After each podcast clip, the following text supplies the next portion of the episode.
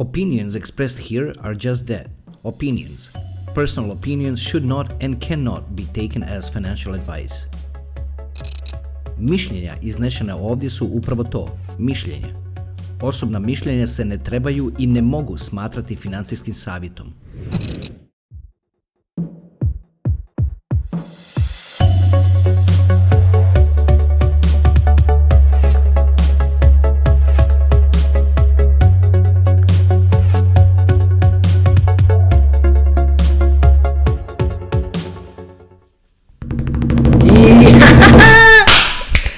Nas opet, lijepi naši, evo nas opet, lijepi naši. U, kako me ova boja malo cima, malo se prebacuje plavo, ljubičasto. Nikako to da upucam, ne znam, ne znam, ono, krene jedno, onda ovako dignem ruku, evo vidi, pogledaj. da. Vrijeme je očito, malo po malo dolazi vrijeme da se da se ovo pre, prebaci i da ovo preraste u stvari u nekakav pravi studio gdje će svako raditi svoj posao, gdje će kamerman radi kamerman, gdje će tonac radi ton i tako dalje. Nismo još do tu stigli, ajde pomalo doći ćemo i do toga. Da malo samo primaknem mikrofon, da budem siguran da me dobro čujete.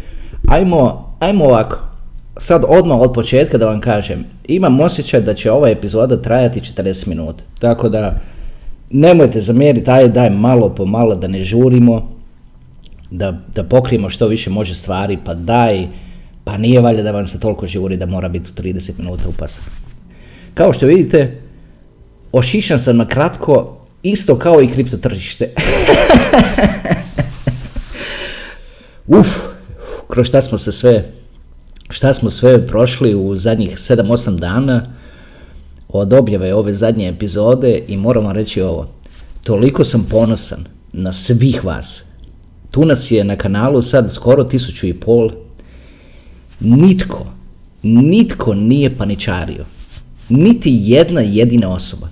Toliko sam ponosan zbog toga, ne mogu vam objasniti.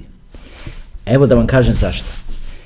Zamislite da smo mi grupa od tisuću i pol ljudi i da stojimo vani na otvorenom i da pada kiša po nama i puše jak vjetar. I niko se ne buni. Niko, niko nije sretan sad da je baš sretan. Ali niko se ne buni. Pa to govori toliko puno o zrelosti svih nas u ovom našem communityu. I tako sam presretan zbog toga. Dobio sam puno poruka od ljudi koji su rekli pa sve ono što si rekao u zadnjoj epizodi sve se događa. Znam. To nije zbog toga što što sam ja nekakav profet i što mogu vidjeti budućnost. To je zbog toga jer sam se nagledao toga.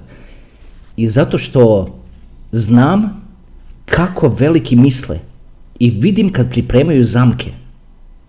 Nar...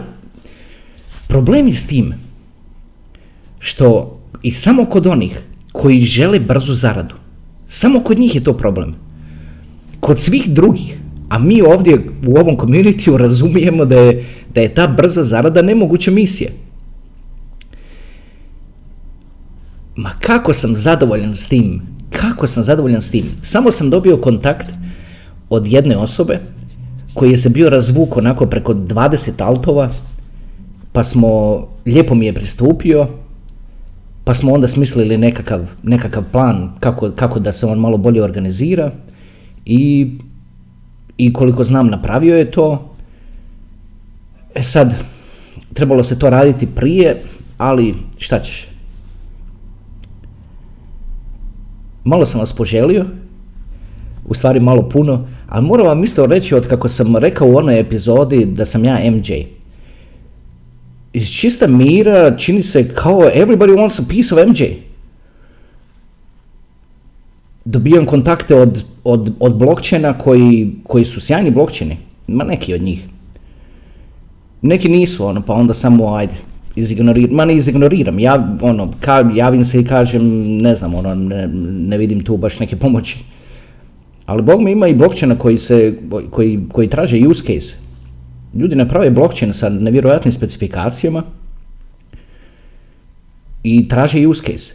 I onda su, kad su vidjeli te digits i kad su vidjeli sad ko sam ja u stvari, onda sad od jedan put, like I said, everybody wants a piece of MJ. I onda mi malo to skreće pažnju, malo me odvlači onako u stranu i osjećam se kriv zbog toga. Evo, jutro se probudim i mislim o tom blockchainu, a inače dovoljno mi je pročitati specifikacije blockchaina i da krenem dobijati ideje. I sad ovaj jedan mi se baš nakačio na mozak zato što je sjajan blockchain. I jutro se, jutro se budim i onako u onoj fazi između, između sna i jave mislim o tome blockchainu. Ali kad sam otvorio oči, osjećao sam osjećaj krivice. Zato što nisam mislio o vama. Obično kad se budim, mislim o vama. Svima u našem community. Ali ajde, ponekad tako se ono skrene stračnica, a nekad ne baš da se iskrene stračnica, nego u stvari naiđe se na ono, na baš na skretanje, pa se onda mora, neke, neke stvari su, baš moraju se uraditi jer su, jer su toliko sjajne. Grizlo bi me savjest da, da nešto, da, da im ne pomognem. Pa sam rekao da ću im pomoći i onda mi malo to uzima vremena.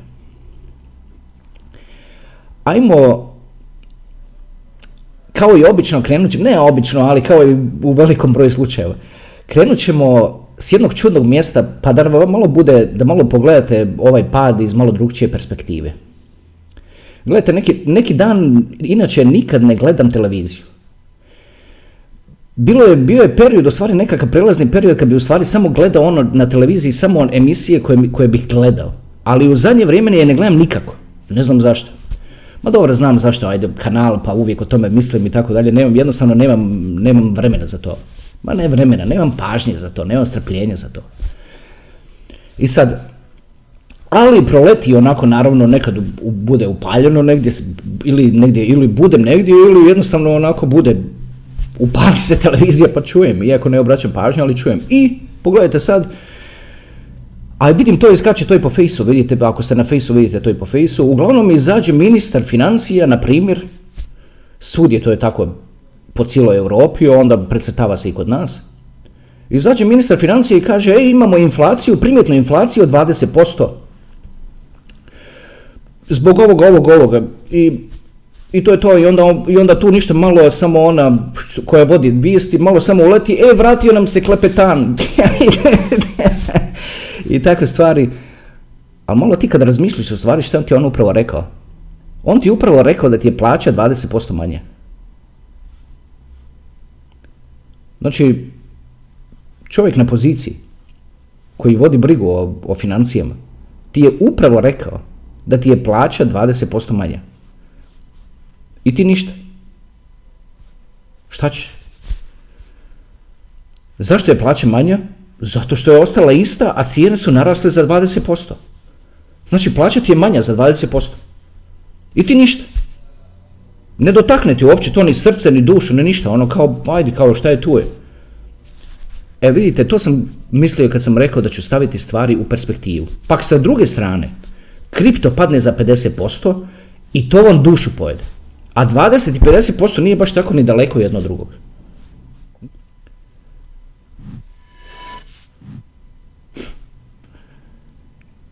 Nevjerojatno je kako ljudski mozak radi. Kako si lagano dopustimo da nas nešto smete, da nam skrene pažnju na drugu stranu. Spominjao sam to u prethodnim epizodama, mislim, ne, u stvari mislim, jesam, ali sam izbrisao, odnosno isjeku u editingu. Pričao sam o tim mađioničarima, kako u stvari mađioničar sve što radi je skreće pažnju. skreće pažnju na jednu stvar, dok ovamo realizira neku drugu. Evo isto tako se otprilike radi i kroz, i kroz te javne medije. Lik izađe na televiziju, na dnevniku, na vijestima, što već gledate ili gdje je već to bilo prikazano. I kaže, evo, inflacija je 20%, zbog toga i toga, ajde, ne, ne spominjem te riječi, znate svi na što mislim. I onda ovoga, i, i nikom ništa. Ni, ništa, neće to vidjeti sad nek, da je neko kao reagirao na to nešto. Ma kako to? A onda ovom opet kažem, kripto padne za 50%, imaš osjećaj cijeli svijet se ruši na komade. To je to je važno stavljanje stvari u perspektivu.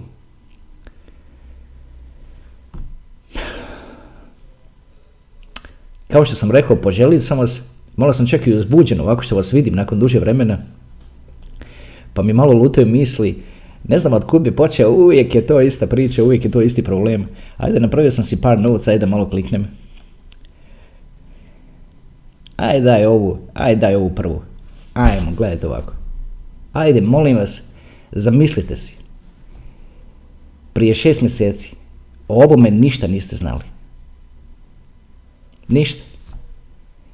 A sad ste tu. Po prvi put obraćate pažnju na globalne stvari kao u smislu tamo nekakav Elon Musk za kojeg svi znamo da je ono na vrhu čitave te scene, on nešto kaže i to ostavi direktan utisak na tvoj život. Koliko je to sjajno. Ili, na primjer, Kina kao država nešto kaže i to ostavi direktan utjecaj na tvoj život i to odmah, automatski.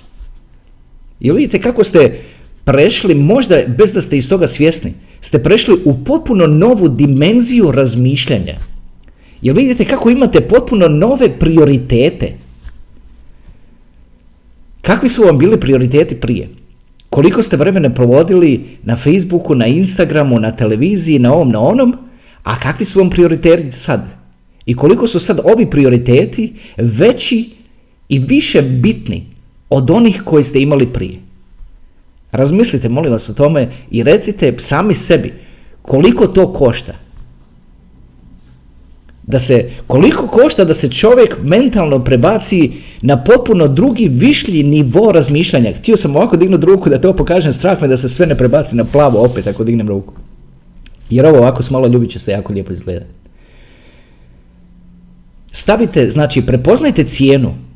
Prepoznajte cijenu, odnosno vrijednost toga što ste se mentalno prebacili na, na nivo koji je, tako reći, pet stepenica iznad nivoa razmišljanja gdje ste se držali prije. Do prije šest mjeseci niste jednostavno obraćali pažnju niti na ekonomiju, niti, vjerojatno, prepostavljam, ne svi, većina, niti na ekonomiju, niti na geopolitička kretanja u svijetu, mislili ste da to nema veze s vama i nekako nije ni imalo veze s vama, nekakve direktne veze. A sad pak se nalazite u poziciji da sve što se događa u svijetu ima direktno veze s vašim životom. I znači razmišljate na tome nivou i nalazite se mentalno na tome nivou. Morate prepoznati vrijednost toga. I onda će vam ovako ovo sve što se izdogađalo sad ovo. Htio sam sad reći jednu riječ, ali malo je ružna, pa ajde da ne, da ne govorim takve riječi. Ali ovo što se sad izdogađalo, kako je imalo direktan utjecaj na vaš život, a tu se radi o odluci. Ajmo da, da malo rezimiramo što je se sve dogodilo što je izazvalo pad kripta. Znači, recimo, zamislite, evo, bio mu nekakav default, cijena mu je prije bila recimo 55 tisuća dok je bio evo, prosjek nekakav ganjem, a sad, mu, sad je tu se vrti oko 35. I šta se, ajmo sad da se vratimo na brzinu pa da vidite u stvari koji je bio, koji, koja je bila serija događanja koja je dovela do ovoga. A tim ćete u stvari shvatiti i koliko su moćni ljudi koji su sve napravili tu silnu inženjeriju da se to sve tako dogodi. Pogledajte.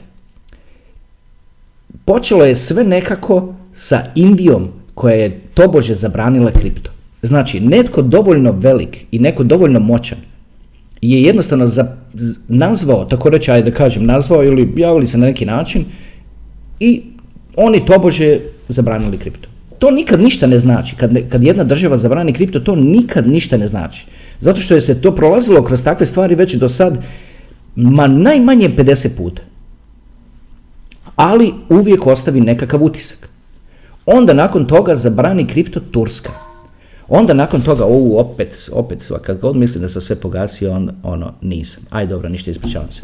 Vidite. Onda nakon toga zabrani kripto Turska.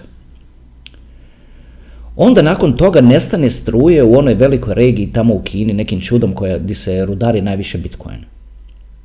Onda nakon toga izleti Elon Musk sa svim onim o čemu smo pričali u prošloj epizodi.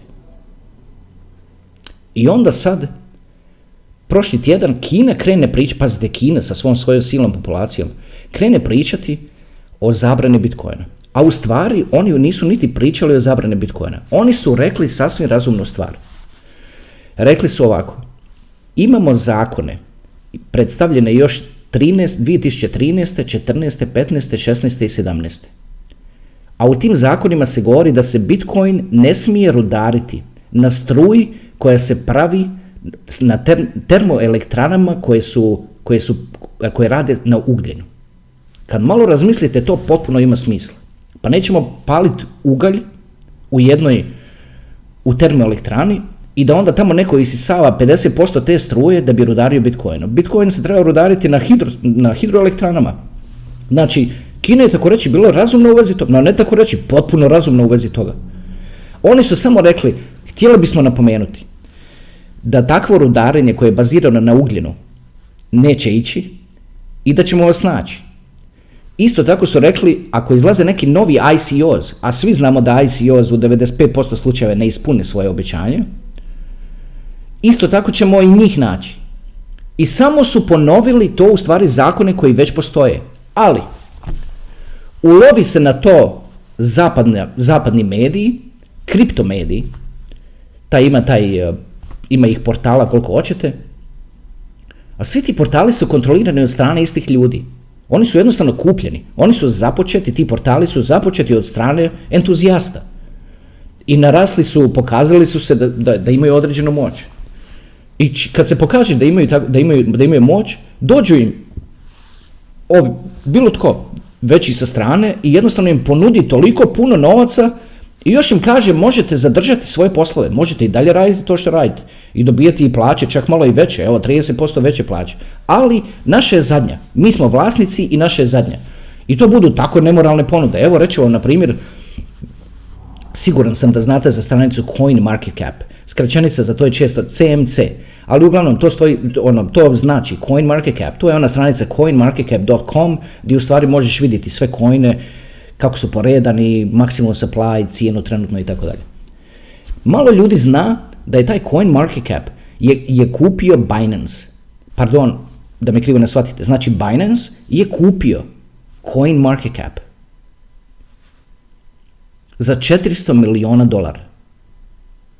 I vi gledate u Coin Market Cap i mislite da gledate u nekakav neovisni izvor informacije, a vi u stvari gledate u ono što Binance želi da gledate.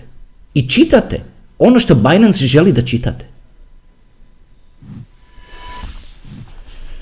Coin market cap je počeo kad je bilo 12-13 coina na tržištu. Jednostavno neko ono smislio, ajde daj napravit ćemo tu nekakvu stranicu, nazvat ćemo je Cap, malo je mi dugačko ime, ono, čudno mi je uopće da se to tako ulovilo i pustilo korine. I, i radilo. I ljudi svi malo po malo, tako reći by default, su, svi idu na Coin Market Cap. I onda za vrijeme kad je kripto bio, kad nije vrijedio tako reći ništa, Binance je i dalje tepo pare, Binance kao najveća burza uvijek te pa pare, ne brinite se za Binance, naročito kako su predstavili margin trading, to je... Ups, evo ga, vidite kako se promijenila boja sad kad sam digao ruku. Aj, aj, nema veze, nastavljamo sad dalje ovako. Uglavnom želim vam reći da ti, da ti portali, izvori informacije, nisu neovisni. Oni su iskontrolirani od strane nekoga. I on, njima je bilo dovoljno da Kina samo spomene te zakone od prije iz 14. 15. 16. 17. i da oni uzmu te riječi i da ih formuliraju na način kao da je Kina zabranila kripto. Najbolji point u svemu tome je imao Jared Tate. Pazite što je on rekao. Da Kina doista želi zabraniti Bitcoin i, i Bitcoin rudarenje oni bi samo na svom, ima jedan firewall, znači Kina oko sebe, zato što su tako, svi znamo što je kontrolirana sredina, to bože komunistička zemlja, ma daleko je to od toga, ali uglavnom kontrola je tu. I sad, oni oko, znači, kineski internet ti dopušta da vidiš ono što samo što prolazi kroz njihov firewall. Taj firewall se često zove the Great Firewall, odnosno Great Firewall, zato što ima Great Wall of China, pa je onda su pokupili malo kombinaciju te dvije riječi i nazvali su taj firewall Great Firewall. I oni mogu u tome, u tome firewallu, znači mogu, mogu, mogu odlučivati koje stranice će biti prikazane, koje podaci s interneta će doista dolaziti i ulaziti, a koji neće. I oni da doista žele zabraniti Bitcoin, oni bi jednostavno blokirali port na kojem se Bitcoin rudari. I to je to. To, je, to, bi, to bi uzelo jedan klik. Evo, i to je Jared Tate je provukao taj point između. I rekao je, daj ljudi, molim, smiriste malo živce u vezi toga, molim vas. Jer da doista želi nešto zabraniti, ono bi samo na svom Great Firewallu kliknuli da, da, da, taj, da promet na tom portu ne može prolaziti i to bi u stvari značilo da je Kina to nešto zabranila. Di će Kina to zabraniti? Pa šta mislite da će se Kina samo od sebe i namjerno isključiti iz tehnološke revolucije? Pa koja bi država to uradila? Zašto bi to neka država uradila? Zašto bi to super power kao Kina? Zašto bi oni to napravili? Da se isključe iz tehnološke revolucije. Pa oni, pa oni, su, oni su on very top of the technological revolution. Isto tako i Amerika, isto kad se krene, kad se krene pričati o, o nekakvoj zabrani. O kakva zabrana u Americi, pa čovječe, 80% toga Wall Streeta ima Bitcoin. Pa 80%, 80% ljudi koji znaju Ovi koji ne znaju, koji nisu do sad tome htjeli pripisati vrijednost, sad u stvari to vuku natrag. Pričali smo o tome u zadnjoj epizodi. Znači, vuku vlak unatrag da se na njega ne ukrcaju. I uspijeva im. A, a kako je neće uspjevati kad imaju toliko puno, toliko puno alata raspoloživih za sve to? Pa vidite, vidite koliko su moćni ti ljudi. Vidite u stvari on, ko, ko to radi. E sad možete si postaviti pitanje. Ali ako je to tako, ako će ti veliki uvijek tako lagano sve to izmanipulirati, šta ću onda ja tu? I to je razumno pitanje. Ali vidite, jer se sjećate kako kad im je popustila pažnja oko izbora u Americi prošle godine, tamo u 11. mjesecu, jer se sjećate kako je, kako je Bitcoin pobjegao, kako je kripto pobjegao. Znači, neće oni za uvijek imati pažnju, niti će im za uvijek biti prioritet da kontroliraju kripto. A za takve trenutke se trebate pripremiti. Evo kako ćete se pripremiti. Moram vam prvo reći da onaj pad koji je se događao tokom tjedna prošli tjedan je za mene bio potpuno očekivan. Ali, što mi se nije svidjelo, uh, kako me je to pogodilo. Kako me je to pogodilo duboko. Ovo je, je ovo što se događalo preko vikenda. Zašto me je to pogodilo? Sjeća se kao, kao klinac, kad sam gledao nekakvu dvojicu veliki kako se potukli. Vraćao sam se iz škole i, i dvojice velikih, onako dvojice na bildani. Nešto su se zakačili i oni se tuku. Prvo je bilo ono povišeni glasovi ha ha ha i i dobro, naravno to je juga, ono pa nije to sad u današnje doba neko staviš prst na nekog pa se nešto krivi, ali tad je bila druga priča. I sad, i tuku se njih dvojica i ono, lijepo gledat. Da vidiš, da vidiš koji je jači. Ali u jednom trenutku jedan padne na zemlju i ovaj drugi ga cipelari. Znači ovaj leži na zemlji, tako reći u nesvijesti, ali ovaj ga cipelari. I sjeća se te traume od toga. Jer nisam mogao vjerovati da ovaj može biti toliko bezobziran. E, ovo što se dogodilo preko vikenda me podsjetilo na taj, na taj događaj iz, tako reći, iz djetinjstva. Jer preko vikenda što je se radilo kriptu, to je bilo cipelarenje. On, znači, izgubio je moć, pao je na zemlju, sasvim je jasno da je ok, pao je do granice do koje može past, čak i malo i u nesvijesti. I onda ovi iskoče iz Kine s ovim, tobože s ovim vijestima kao da Kina će nešto zabraniti i tako dalje.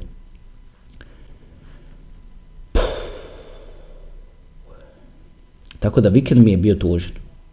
Čak i meni, iako sam uživao u onoj, znači u onoj, u onoj glavnoj bitci, da se tako izrazim, prošli, koja se događala prošli tjedan.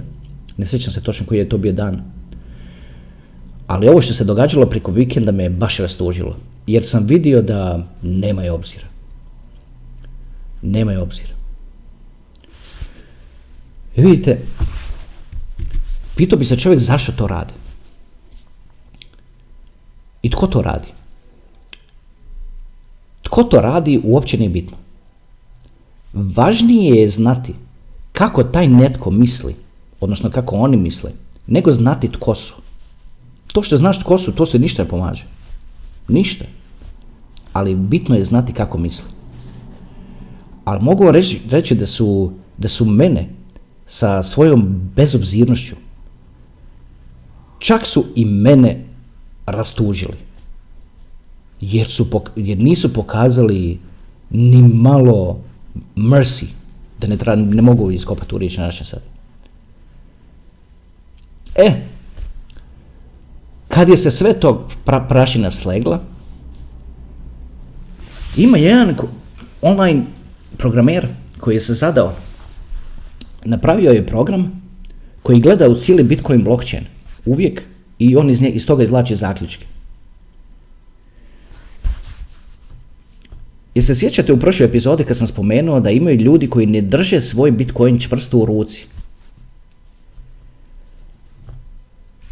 Evo, ovo se nadovezuje na to.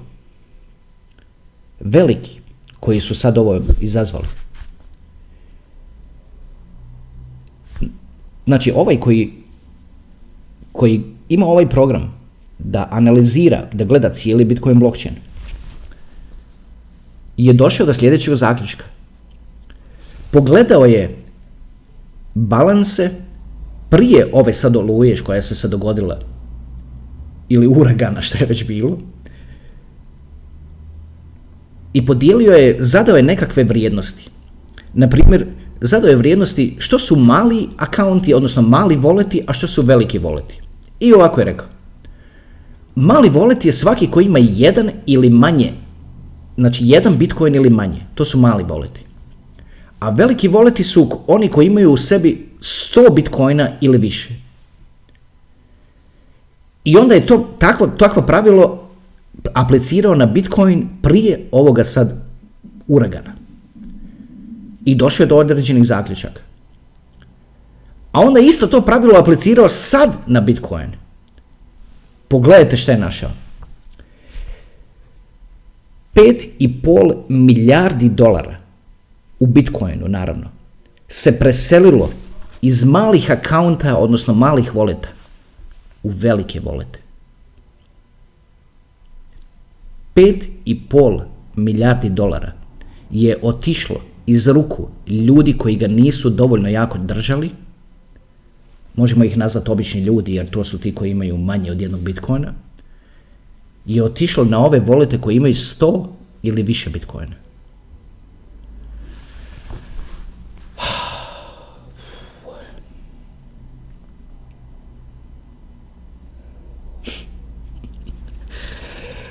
opet bih ponovio još jedan put da se vratim na ovaj point od malo prije.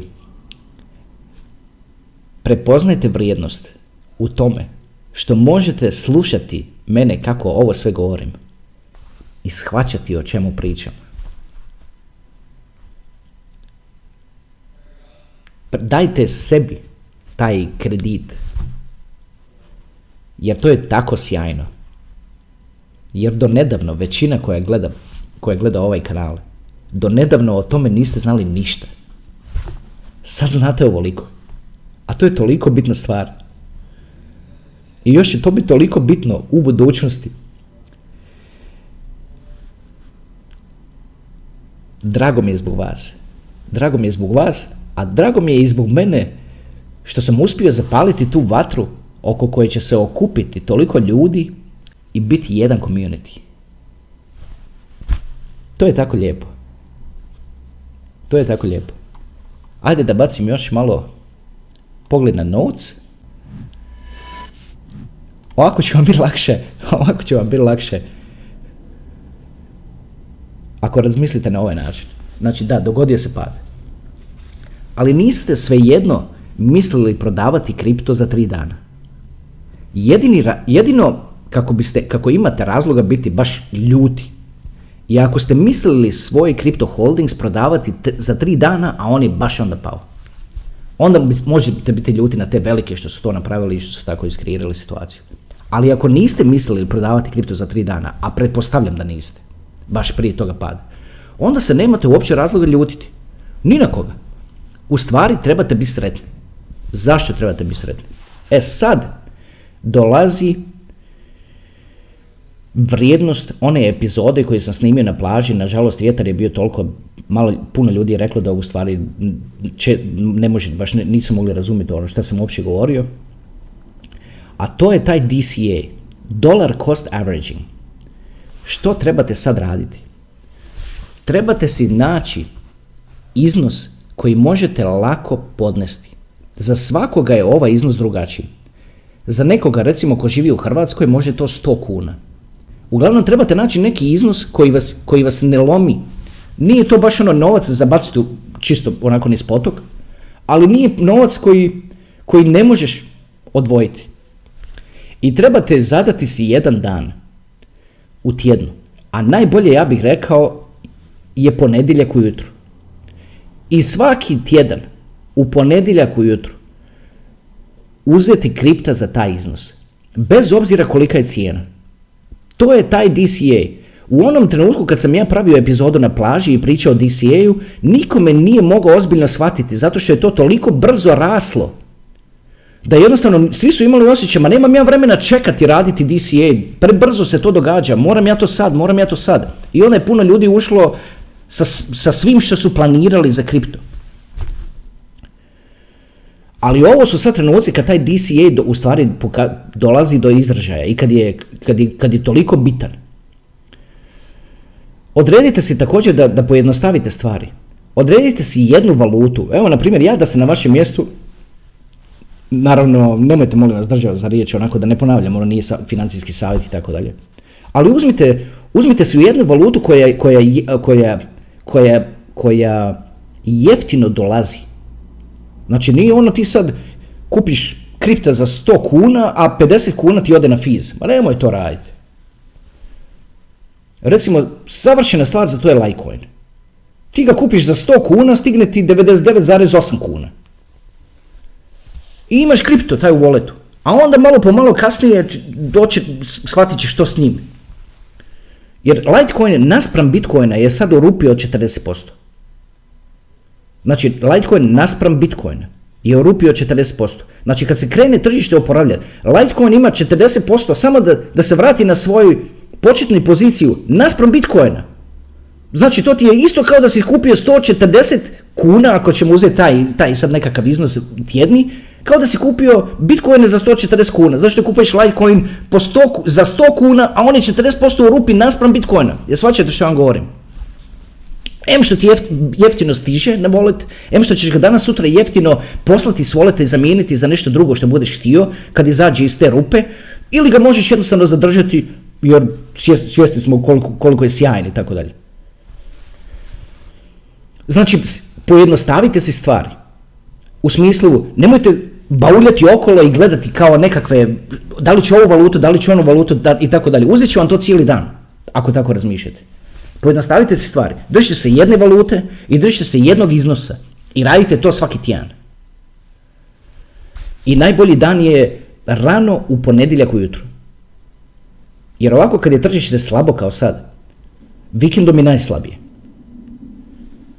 I onda i onda taj, ta slabost preko vikenda se pokaže baš u ponedjeljak. A zašto ponedjeljak? Zato što ako, ovisno di kupujete.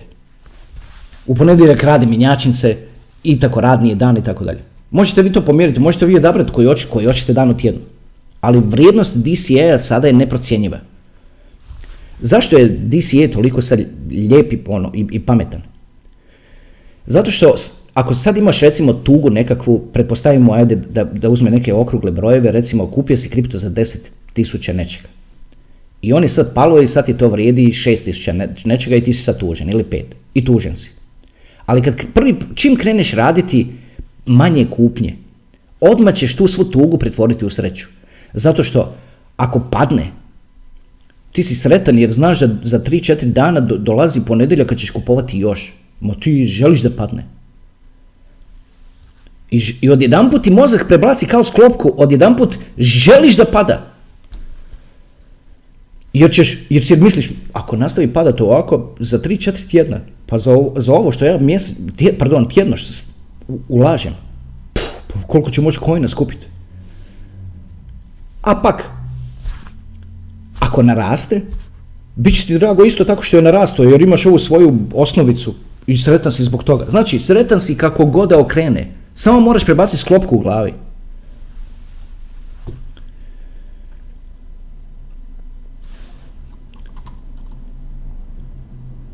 Ajde prije nego što, htio sam sve kliknuti ponovno da otvorim notes, ali neću to napraviti. Moram još jedan povratiti da vam još jedan put ponovim. Ovo su vremena kada se kripto kupuje. Kad, su, kad je sve zeleno. Baš tad kupovati baš i nije pametno. Ja sam u jednoj od epizoda spominjao prije. Najgore mi je kad ga vidim da raste konstantno. To je najgore što se može dogoditi.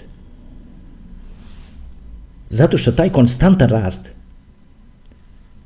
pobuđuje nekakve osjećaje u, u čovjeku koji, koji nisu stvarni. I onda se zaletiš. Ne možeš izdržati. Nešto je, bilo je nešto 5 dolara, pa je 10, ti na 5 ništa, pa na 10 ništa, pa na 15 ništa, pa na 20 i ne možeš više izdržati. I samo što kupiš to nešto, to nisu stvarni brojevi, naravno karikiram. Samo što kupiš to nešto, buf, on na 10. To je tako kad se kupuje u rast. Ne može se kupovati u rast.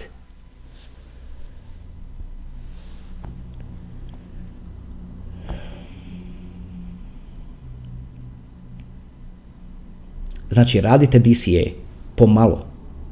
Nemojte se zakidati, nemojte si zadavati prevelike ciljeve. Odnosno, nemojte određivati taj, taj broj fijata koji ćete tjedno investirati. Možete vi to rasporediti ako hoćete i svaki treći dan. Kako vam, kako vam to paše u život?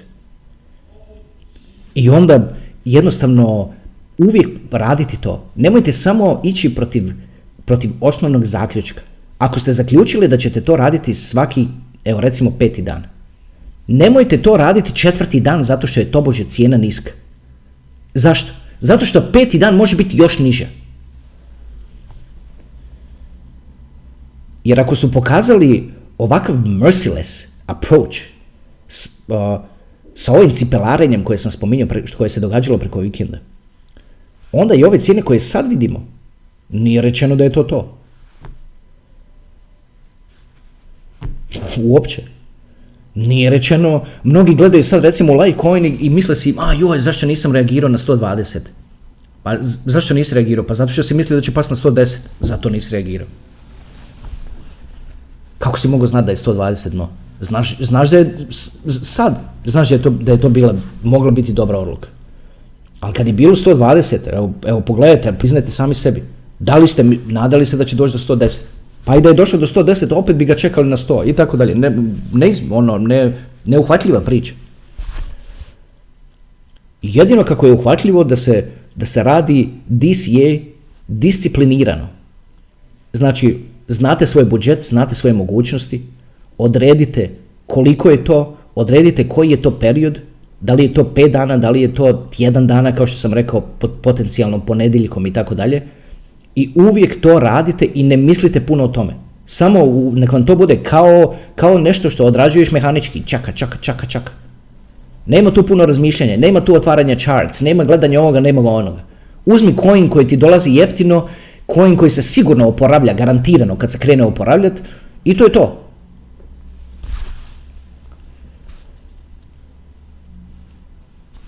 To treba sad raditi. I onda se sva ova negativnost i sad sve to možda što u duši držite tu nekakvu, nekakvu težinu i nekakvo, nekakvo nezadovoljstvo, sve ćete to odjedanput okrenuti u svoju korist, emotivno. Onda kad, kad ga cimneš i vidiš koliko mu je cijena, recimo u subotu vidiš da je pao, bit će ti drago.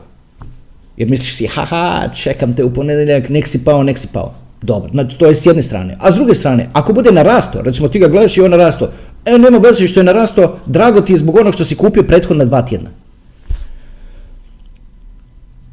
Jer emotivno se stavljaš u situaciju, u stvari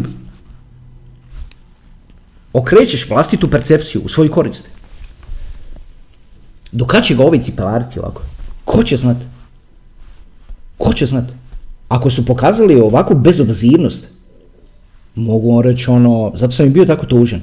Jer sam mislio, aj barem će biti malo obzirni. Ma kako, ovi, oni ko, ko oni vikinzi nekada ulete, pobiše djecu, pobiše ili, ili armija on, od Genghis Khana, on na našem, pardon, Genghis Khan. Uleti, pobi mačke, pse, pobi sve. Ne možeš vjerovat. I tako se ovi sve ponašaju. Bez, ne bezuzirno. Jer toliko im je stalo do toga kripto. E, e sad, upravo ova rečenica zadnja koju sam rekao. Pa zašto je tim velikima toliko stalo do toga? Šta mislite da im je stalo zato što će zauvijek padati? Šta mislite da im je stalo zato što neće postojati? Šta mislite da im je stalo zato što će biti zabranjeno? Dajte, molim vas.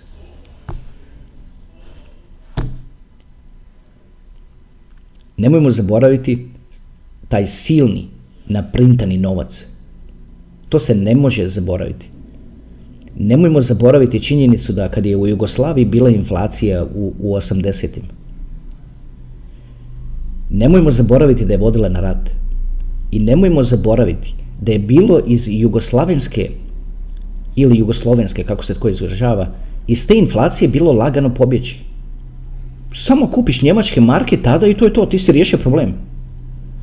Ali iz inflacije koja dolazi, nema se u šta bježati, dragi ljudi. A onda će svi živi bježati u kripto. A državama neće biti prioritet kripto tržište. Pa ga neće imati vremena ovako cipelariti, imat će tamo druge stvari, boriti se možda protiv neke pravi vojske ili čega već. E onda će sve ovaj nakupljene malo što, se, što ste vi mislili da je to kao nešto malo sitnica.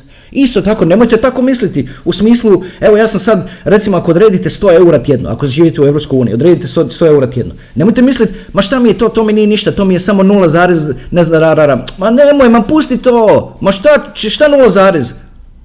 To, šta 0 zarez? Od, od Litecoina djelići se zove Latošiz. Kao Litecoin pa nije Satoshis nego je Latošiz. Pa pogledaj koliko se Latoši skupio za taj novac. Ma pogledaj koliko se Latoši skupio za 100 kuna čoveče. Pogledaj taj broj. To je u stotinama tisuća Latošiz. Za 100 kuna. Da ne, ne spominje 100 eura. I da to ponavljaš u određenim, u non stop ponavljaš u određenim vremenskim periodima. Manite se cijelih brojeva, imali smo cijelu epizodu oko toga, ma pusti cijeli brojeve ča. Ma koliko sam puta, koliko sam puta htio zaokružiti na cijeli broj zbog toga i on nešto bum bum bum 50% fali. Ajde kao neću, pričekat ću ga još malo, kao nešto tu, pa da bude kao cijeli broj, sutra a onda više nije daleko od cijelog broja. Manite se cijeli brojeva. Gledajte u tim, u tim decimalnim mjestima, u, tu, u, u ako već pričamo o Litecoinu. Za, za Digibyte ti decimalna mjesta se zovu bytes. To sami community, sami od sebe izmisle taj imena. Nije nikuda izletio. Neko kaže onako na Twitteru, ono kao u šali i ulovi se to. To je ljepota ovoga okruženja. I Satoshis je isto tako neko rekao isto se ulovilo. Niko nije rekao od početka da se ti dijelići zovu Satoshis. Otegla se epizoda, otegla se epizoda. Aj, nema veze, ajde. Htio sam vam pokazati nešto funny. Htio sam vam pokazati nešto funny da se malo nasmijemo za kraj. Ovo, ovo je, na ovo sam naletio na internetu, baš sam se smio, zato što je toliko puno skriveno u tim, u tim sličicama. Ajde, ja ću, ja ću ovako sad otvoriti, pa ću ih gledati, a onda ću ih kasnije u editingu staviti na ekran da vidite vi. Vidite, ajmo ovako kliknem. Znači imamo ovu prvu sličicu di cura leži u krevetu i dečko je nije tu, nego je dečko na laptopu kao što vidite. I sad cura njemu govori I miss you. Kao fališ mi. I tamo njezin dečko s one strane isto leži na krevetu, on je negdje, nije, ni očito nije prisutan i on isto kao gleda u nju. I sad ona, ajmo sa sljedeću sličicu, ona sad na ovoj sličici pita njega, zašto plačeš? Jer vidite kako sam mu sad ovdje odjedanput posuzila oči. zašto plačeš? a onda ajmo sad na ovu sljedeću sličicu, a on kaže, ma zato što i ti meni isto fališ. Ali ajmo malo, molim vas, pogledati ovo što on ima na ekranu.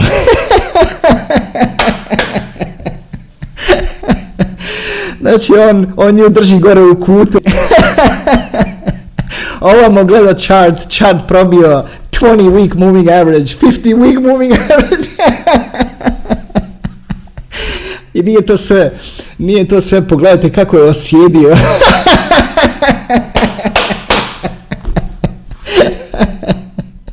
Ajme, umro sam od smijeha na ovo kad sam vidio. Kao, I miss you too, ovamo. O, pogledajte, opet kažem, sve mi je to nekako bilo ok dok nisam, ajde nekako prihvatljivo, onako šale ko šale, ali kad sam vidio koliko je misli u nju stavljeno, zato što ove crte koje su ovdje stavljene su toč, točno na moving averages, traderi znaju što je to, a onda mi je, onda, onda sam primijetio da je u stvari os, isto prikazan da je osjedio. Dobro. Evo, to su, to su te boli. Ajme, koliko sam smijem za ono, pardon, zamaglili su mi se naočale od smijeha. Evo, to su, to su te boli nekakve, ali istovremeno i nagrade bivanja u ovom, u ovom prostoru i bivanjem mentalno u ovom, pardon, samo malo. Evo ga. Znači, bivanje mentalno u svemu ovome. To je ujedno i muka toga, i bol toga, i ljepota toga. Ajde, da pomalo, da pomalo završim epizodu. Držite se DCA-a. DCA, dollar cost averaging, znači ganje prosjek i bit ćeš zadovoljan. Ovo su trenuci baš kad je DCA ne, više nego koristan. To je to, gledam dolje, uf, ne mogu vjerovati koliko se oteglo. Kao i uvijek nastavio bi ja pričati dalje. Ali ajde, šta je tu je, slušajte nas na Spotify-u. Odgledajte ovu epizodu više puta, stavite komentare, lajkate komentare drugih. Ajde, to je to. Hvala vam još jedan put. Pa se vidimo. Ajde, čao.